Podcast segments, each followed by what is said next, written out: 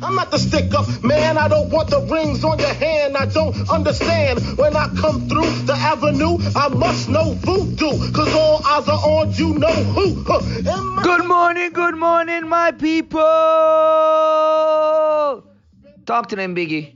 93 Biggie can destroy any modern day rapper. I don't care what nobody said. Imagine if Biggie never died. Catch a Fire podcast is here. I hope everybody's doing good. I feel like I'm in my Brooklyn flow right now. I don't know. I'm kind of feeling kind of Brooklyn right now. Big up to all my New York, New York people, New York posse. Yeah, Catch a Fire podcast, morning motivation. Let's get right to it. People can't make you happy. You're responsible for your own joy. Let me repeat that. So every time you get up and you get going in the morning time, don't expect your coworker or your parents or your friends or your girlfriend or your wife or your kids to make you happy. Okay? We are responsible for our own joy. Yes. Take responsibility for your own joy. Start waiting for people to make you happy. Okay? Changes come whenever we are a blessing. Okay? Changes are going to come usually positive whenever we are a blessing.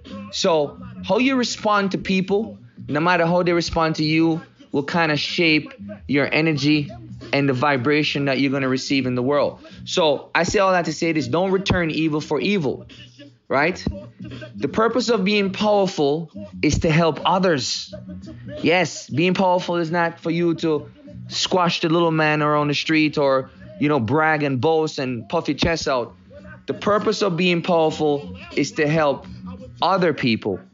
So you have a responsibility whenever you're powerful to make sure that you are doing what's right by humanity and helping every single person that you can uplift them around you. I want to leave you also with a quote from this book called The Four Doors. I don't know if you ever read The Four Doors. Amazing jewels in The Four Doors. We are all in motion, always. Those who are not climbing towards something or descending are descending toward nothing. So, if you're not climbing towards something, you have to be doing the opposite, which is descending toward nothing. Because no matter what in life, we are all in motion. The only constant in nature is change. So, evolution is key. Make sure that you're not descending but ascending to the right things in life. And I hope everybody's doing really well. I really do. I hope you all are being positive. I hope every day in 2020, your journey to harmony, you're being positive and you're being a leader in your pocket of friends, in your community, and you're just taking leadership. You're taking that torch and, and, and spreading the love and the good vibration and the good energy. God is love, people. Love you all. Foundation, movement, up. To don't need no practice. I'm like a sharpshooter, shoot the needle off a cactus. Only thing I lack is stage fright and conceit. I completely defeat the weak.